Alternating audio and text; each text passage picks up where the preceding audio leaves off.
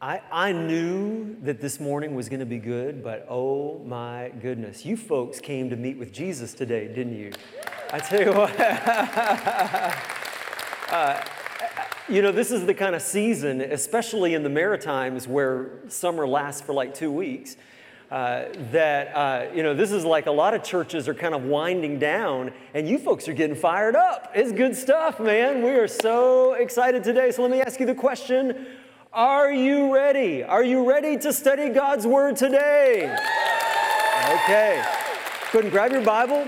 Grab your Bible, find Exodus, the book of Exodus, chapter 4. If you did not bring a Bible, go ahead and you can use your electronic device and find Exodus 4. Just type that into the internet and you'll be able to find it. In this study, uh, this series, we are looking at the life of Moses. And I gave you a heads up last week that today was going to be a little bit PG 13. And so uh, it won't get too bad, I promise. It'll be okay. But uh, the reason is there's a lot of that kind of stuff in the Bible. And the reason that there's a lot of this crazy stuff in the Bible is because this is a real book about a real God who wants a real relationship with real people. And in case you hadn't noticed, real people are messed up. And so, as we look at this, even though we are constantly making mistakes and we are constantly making messes, but God is constantly pursuing us with His love to transform us with His grace and truth. And so, there is a great problem that is really the theme of Scripture all throughout the Bible. And the problem is this that God is perfect and we are not. God is perfect and holy. Everything He does is perfect and holy. I want you to imagine for just a second that you have a brand new house, a beautiful, perfect house, and you just had brand new, perfect white carpet installed. Beautiful, white, plush, just as clean as the driven snow. And, and this beautiful carpet in your house, all of a sudden, someone comes walking in to your house with dirty, muddy boots on and makes a mess of everything. Now, I don't know about you, but that makes my skin crawl. I'm like, oh, I just to, to think about that. And that is the problem that, that God has. God is perfect and holy and righteous in everything that He does. And in His perfect heaven, how can He allow us, we who are unholy, unclean, not perfect, how can we come in to His presence without ruining everything? But thank goodness God has a solution. There is good news. The solution is Jesus. That Jesus took our punishment so that we can be washed clean. And in so doing, we can come into his presence. And that's what we find all throughout Scripture. This story, again and again, with God in His righteousness, in His perfection, in His holiness, making a way for us to come to Him, we who are imperfect, we who are unholy. Through Jesus, we have the answer. And so last week we looked at the big dream that God gave to Moses. The big dream was Moses had grown up in the land of Egypt, but he was not an Egyptian. He had been adopted by the daughter of Pharaoh, but he was a member of the Hebrew people who had been slaves in Egypt for hundreds of years. And so, for some reasons that we looked at last week, he got into trouble and had to run for his life. And he ran to the far off land of Midian and lived there for many, many years. And as he is living in Midian, God comes to him and places a call on his life. And it is this God says, I want you to go back to Egypt. I want you to confront the Pharaoh and tell the Pharaoh to let my people go. And so that is the big dream. And today we get to the journey. So, so Moses packs up his wife and his children, and they take their belongings across the desert, desert through the wilderness. And on their journey to Egypt to confront the Pharaoh, while they are on their way, something kind of crazy happens. And here it is in he- Exodus chapter 4, verse 24. Exodus 4:24 says, "At a lodging place along the way, in other words, you know, they stopped at the Mount Sinai Holiday Inn, Motel 6, whatever brand was there. But watch what happens next. The Lord met Moses and was about to kill him, but Zipporah took a flint knife, cut off her son's foreskin, and touched Moses' feet with it Surely you are a bridegroom of blood to me, she said. And so the Lord let him alone. There you have it, the word of the Lord for today. Don't you feel blessed and inspired? Let's go home. What, do we do with a passage like this? When, when I have asked people over the years, what is your favorite Bible verse? Never has anybody said, Exodus 4, I just love when God's about to kill Moses and his wife takes out a flint knife and oh, it just blesses my heart? Never. Nobody, nobody tweets this verse or puts it on their Facebook wall to encourage their friends. Nobody frames this and puts it over the fireplace in their living room. And so, what do we do with this passage? I think it's kind of funny that as we're going through the book of Exodus this month in this series, that today the story about the circumcision falls on Father's Day. I think that's funny. I, I don't know about you. Uh, somebody suggested that I call this sermon Ouch. Uh, but uh, or awkward. And so, believe me, I was tempted to just skip right over this story. Because sometimes that's what we do, isn't it? Sometimes we, we skip past the verses that we don't like or we don't understand. But listen, sometimes the greatest value comes from wrestling with these hard passages of Scripture and asking what is going on in this story? What's really happening here? Why did this happen? What can I learn from it? Are there any, any principles or things that I need to understand? Because everything in this book can teach us. And whether you realize it or not, all of it points towards Jesus. Even this story, can you believe it? Even this story points towards Jesus. And so, we, if you will hang with us for a while here, we, we're going to hang out together, and, and, and hopefully, by the end of, of, of looking at this passage today, you will see how even this story points towards the cross of Jesus Christ. But to get there, first we need to understand that Moses had a problem. And the problem that Moses had was this Moses had taken God's Hebrew covenant lightly. Now, what was this, this covenant with the Hebrews? Genesis 17, verse 14 said, Any uncircumcised male who has not been circumcised in the flesh will be cut off from his people. He has broken my covenant. And so we need to understand the, the difference between this Old Testament covenant and the new covenant with Jesus. We live in the new covenant, in the New Testament with Jesus. This is the old covenant that was first given to Abraham. God came to Abraham long before the story that we're in here, generations prior. God comes to, to Abraham and says, I want to bless you, Abraham, and your children, and their children, and your entire line, your descendants, all who will come from you. I will bless you and make you a blessing to the whole wide world. And then he promised what we call today the promised land to them, the land of Israel. And in that, God sealed this covenant with Moses and his children and their descendants with this act of circumcision. Now, if you don't know what circumcision is, uh, I'm not going to tell you. Uh, it, let's just say it has to do with a trimming of a sensitive part of the male anatomy. Please do not look up pictures on Google. I'm just saying.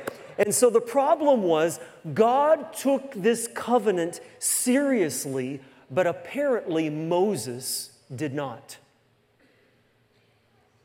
We don't know exactly why, but for some reason, God's chosen leader, Moses, has broken God's covenant by not circumcising his own son. Now, think about this.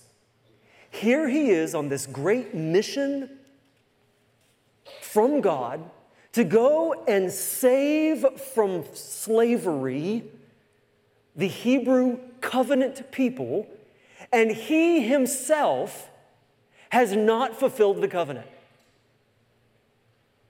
And God says, Listen, listen, Moses, today we have to deal with this issue. And I want you to notice something about this. Notice that, that God chose Moses even though he was not perfect. God chose Moses even though there were still issues in his life. God chose Moses even though he still had some things that needed to be changed by the power of God. And the fact is, many times God will choose you even before you have your life all together. God chooses you even though you don't have have everything figured out. God chooses you even though there's some areas in your life that He wants to change if you will let Him. And that is good news that no matter how bad you have messed up, and even if you don't have your life together, God still has a plan and a purpose for your life. It's good news. But there's a problem. And here's what Moses realized before he could fulfill this big dream that God had given him. First, before Moses could move to the next level in his life, this issue needed to be resolved. In order to receive this blessing and anointing of God in, in what God has called him to do, he needed to make some radical change, uncomfortable change in his life and in his, in his family. And that may be true for some here today, where maybe you sense that God is calling you. You sense that, that God has a blessing and anointing for your life. But maybe before you get to this next level that you sense God has for you, maybe there are some areas that you need to allow God to do His work. And so Moses learns here that there is no such thing as a good excuse to compromise your integrity. Now, I'm sure he had a lot of good reasons that it made sense not to circumcise his son. Maybe uh, it was because he was afraid of his father in law that uh, we, we learned how he left the land of Egypt and goes to the far off land of Midian. And there he marries a foreign woman named Zipporah. And Zipporah's father is a powerful man. Zipporah's father is a pagan priest in the land of Midian. And maybe when Zipporah and her family found out, and Moses explained, So here's what I need to do in order to be consistent with this covenant with God and my people. And Zipporah's like, You want to do what to my son? I don't think so. Maybe, maybe it was because of Moses himself. Maybe Moses was worried about standing out from the crowd. He didn't want to, to, to, to, to allow his family to seem odd or out of place. He didn't want his child to have to struggle with being different from all the other kids. And so he decided maybe it's a good idea to compromise my, my covenant with God in order that my, my children and my family can, can fit in. Or maybe it's because Moses was afraid. Maybe it's because he was afraid that the Midianites might persecute him for being Jewish. I mean, there are all kinds of reasons for him not to obey God, but there is never a good excuse. There are many reasons, but there is never a good excuse for disobeying God. And for just a minute, I, I want to take just a little detour because I'm sure that this is pressing on many people's minds. Is what are we supposed to do with circumcision today? Is this still a binding covenant with God and His people? For us, especially if you are a new Christian here and you're a man today, you might be wondering, does this mean I have to go into the knife to get right with Jesus? No. Let's explain why. Uh, because in Deuteronomy chapter 30, verse 6, this is also in the Old Testament, this is still Old Covenant. Let's read this out loud together. It says, The Lord your God will circumcise your hearts and the hearts of your descendants. I know I caught some of you asleep. Let's try that again, okay? I, let me hear you this time. The Lord your God will circumcise your hearts and the hearts of your descendants so that you may love him with all your heart and with all your soul and live. And so, what is the key issue with circumcision? It says from the very beginning, it was always a heart issue. It was about getting your heart right with God, submitting to God, being marked by God. And so there was a debate in the New Testament church because remember, Jesus first came to the Jew and then the Gentile. And then, uh, so when, when most of these new Christians in the church are Jews, they figure, well, if you're going to be a Christ follower, to follow Jesus, you have to be Jewish like us. And so they were saying, you have to be circumcised in order to be a Christian. And God gives a, a vision to Peter and the rest of the disciples, and they have a council and they realize that God is leading them that no, you do not have to be Jewish and become circumcised in order to be a follower of the Jewish Messiah, Jesus. And yet, in order to establish this covenant with the Hebrew people in the Old Testament, God made circumcision a requirement. That ultimately it was to be a physical reminder of their spiritual relationship with God. It was a heart issue. And Moses tried to hide this secret, but he learned this day that there is no such thing as a private life. See, no matter how hard you try to keep your secret, the Bible says, watch out, someday it will be found out. I, have had the opportunity over the years to travel through the Middle East at different times, and I've been to Israel and Jordan and Egypt, and, and, uh, and one of the places that's really, really special is not too far from the Saudi Arabian border. Uh, so I've, I've, I've, seen Saudi Arabia, but they never let me in. Uh, but uh, it's called Petra. And I want to show you a picture here of uh, a scene that would look very, very famous. If we'll go ahead and put the picture on the screen, that uh, some of you have seen this before in a movie, right? Do you remember what the movie was? Indiana Jones and the Raiders of the Lost Ark. And so so, here in the third Indiana Jones movie, it's where they go through what's called the Siq. It's this narrow canyon with high, high walls and this red sandstone that's so beautiful. And you go walking through, and as you come through, all of a sudden, this narrow little path in the cavern opens up, and boom, there you have this first building that you see called the treasury. And there are many of these buildings down through the valley and through the cliffs. And, and, and they are not actually built they are carved out of solid rock. They are carved out of the sandstone. So you can see here this flat wall, and then here. And so they didn't build it in between these two rocks, they literally carved it out of the rock. It's amazing, one of the wonders of the world. Uh, in, in my mind, in many people's mind, it's, it's right up there with, uh, with the, the pyramids and just absolutely amazing. And so I could not wait to get to this beautiful place. It's been abandoned since the time of the Roman Empire. But as I went, I, I, I, was so looking forward to seeing inside of this building. I thought, if it is so beautiful and intricately carved on the outside, I can't imagine how beautiful it must be on the inside. And so my heart is beating as I'm standing uh, back here, right behind where the camel is standing, that uh, in this spot right here on the stairs, waiting to go in, I'm so excited. And, and so I walk from the light of day into the darkness of this room.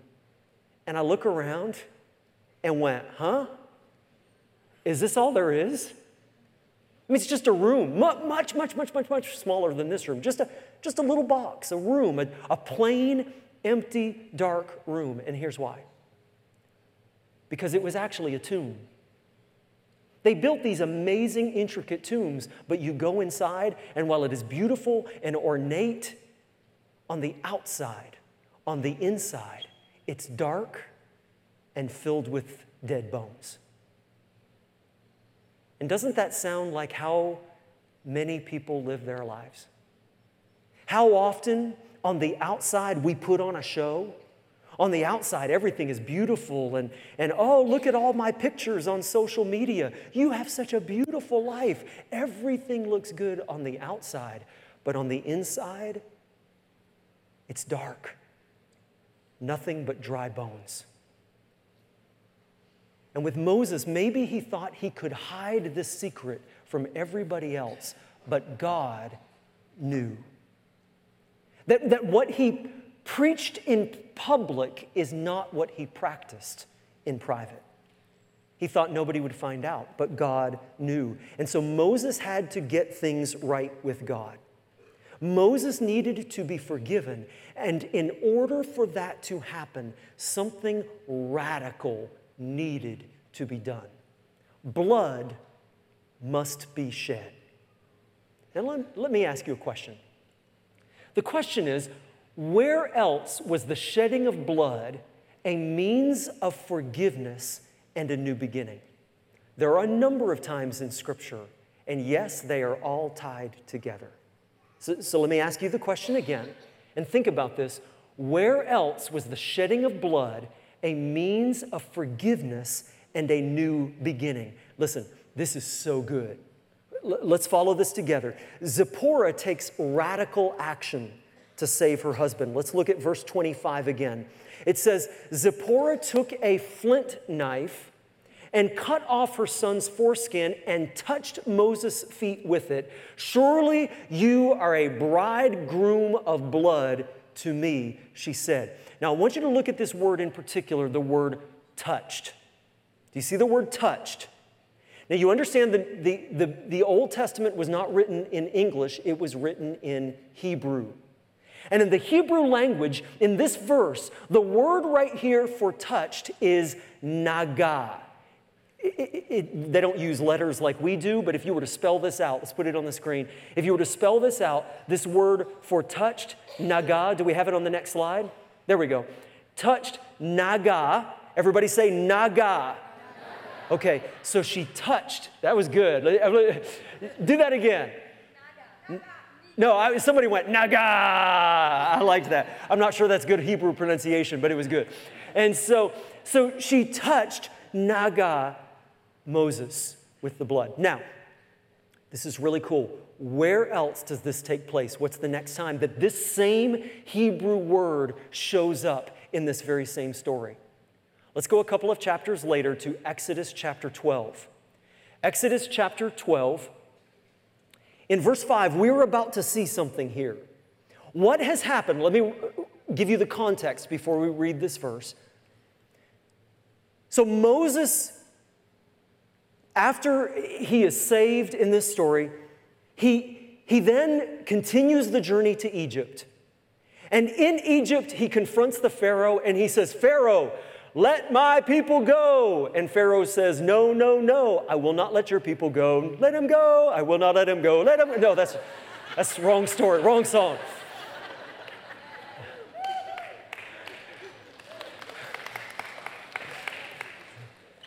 And so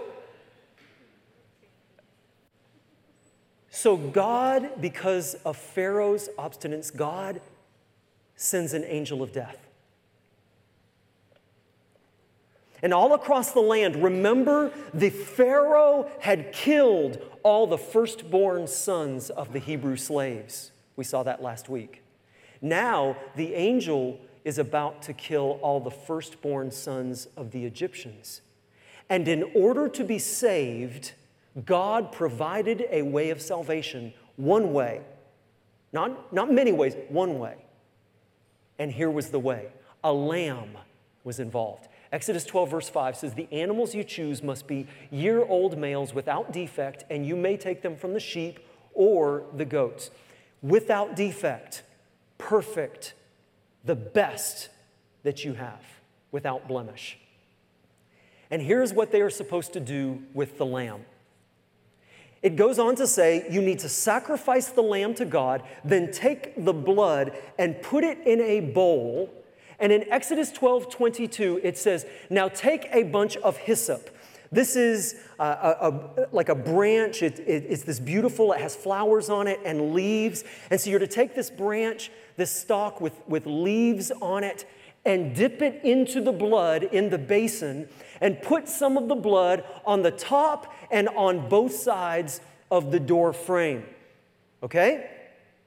And if you do that, it says, The angel of death will pass over your house and you will be saved. And that is why it is called Passover. That's why Jews continue to celebrate Passover to this day. And so when they applied the blood to the door frame, guess what the Hebrew word here is for how they are to apply it?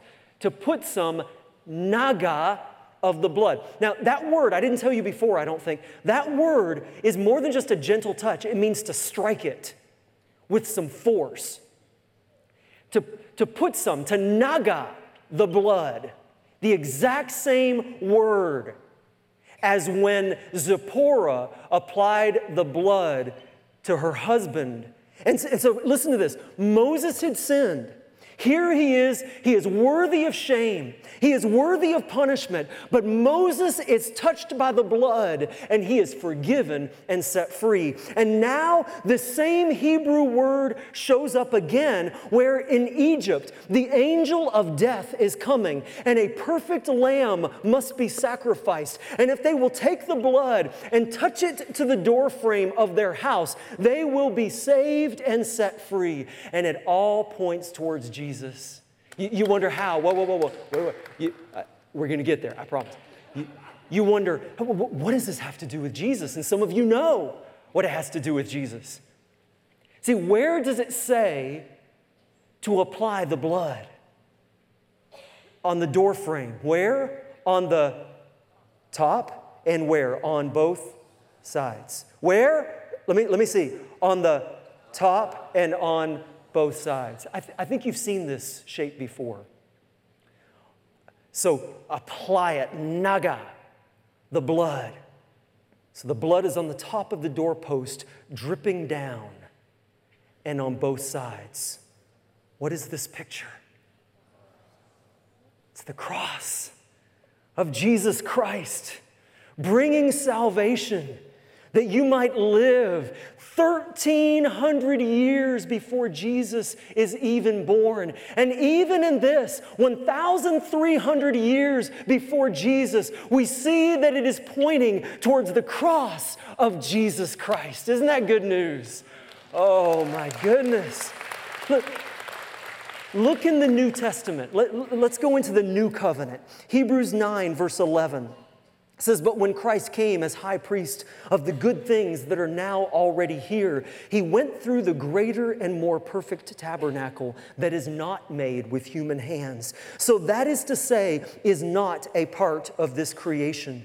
He did not enter by means of the blood of goats and calves, but he entered the most holy place once and for all by his own blood, thus obtaining eternal redemption. The blood of goats and bulls and the ashes of a heifer sprinkled on those who are ceremonial unclean sanctify them so that they are outwardly clean.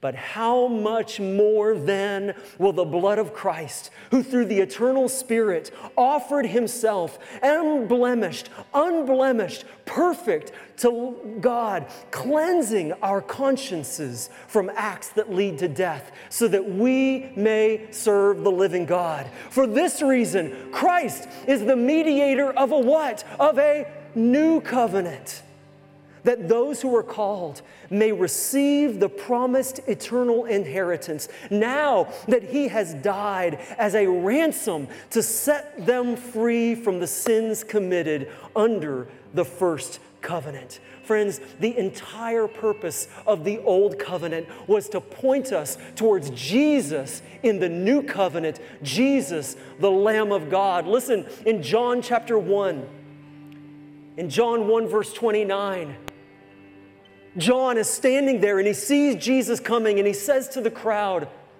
Look, the Lamb of God who takes away the sins of the world. The first covenant was with Abraham, marked by blood through circumcision. Moses broke that covenant, but he was restored. How? He was touched by the blood. The Jewish people were saved at Passover. How? They were touched by the blood of the Lamb that set them free. And Jesus died as our sacrifice, the perfect Lamb of God who takes away the sin of the world.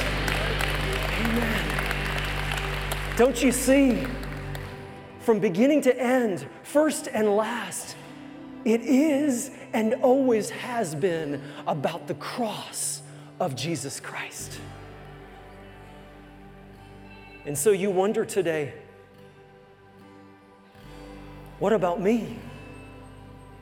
Listen, no matter what you have done, no matter how you have messed up, no matter how far you have fallen, His blood is sufficient for you. Like Moses, maybe you have been hiding some area of sin in your life.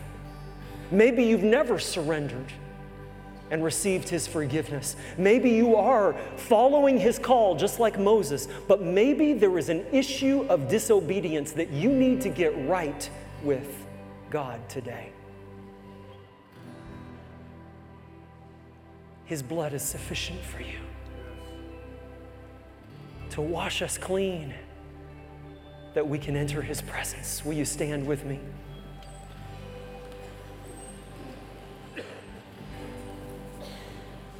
And I just want to ask would you close your eyes? And maybe there are some of you here today who would say, Joel, will you pray for me today? I've got some areas that God is speaking to me about. I've got some messy work that needs to be done.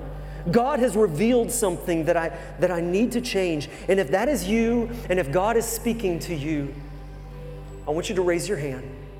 Just raise your hand if you say, Joel, would you pray for me today? And I will.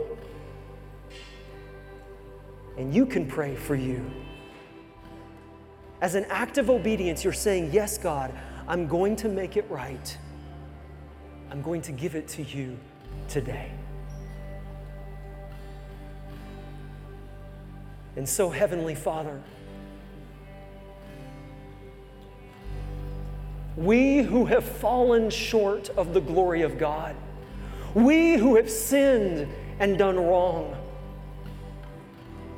we stand here before you and confess. We know the punishment for our sin is death. That is what we deserve. But we are forgiven by the blood of the Lamb our Passover lamb, the perfect Lamb of God who died for our sins. And today we receive your forgiveness. We receive your grace. Wash us clean. Give us strength to follow you each and every day. Give us courage when we are afraid. Give us strength when we are weak. Give us hope when we are discouraged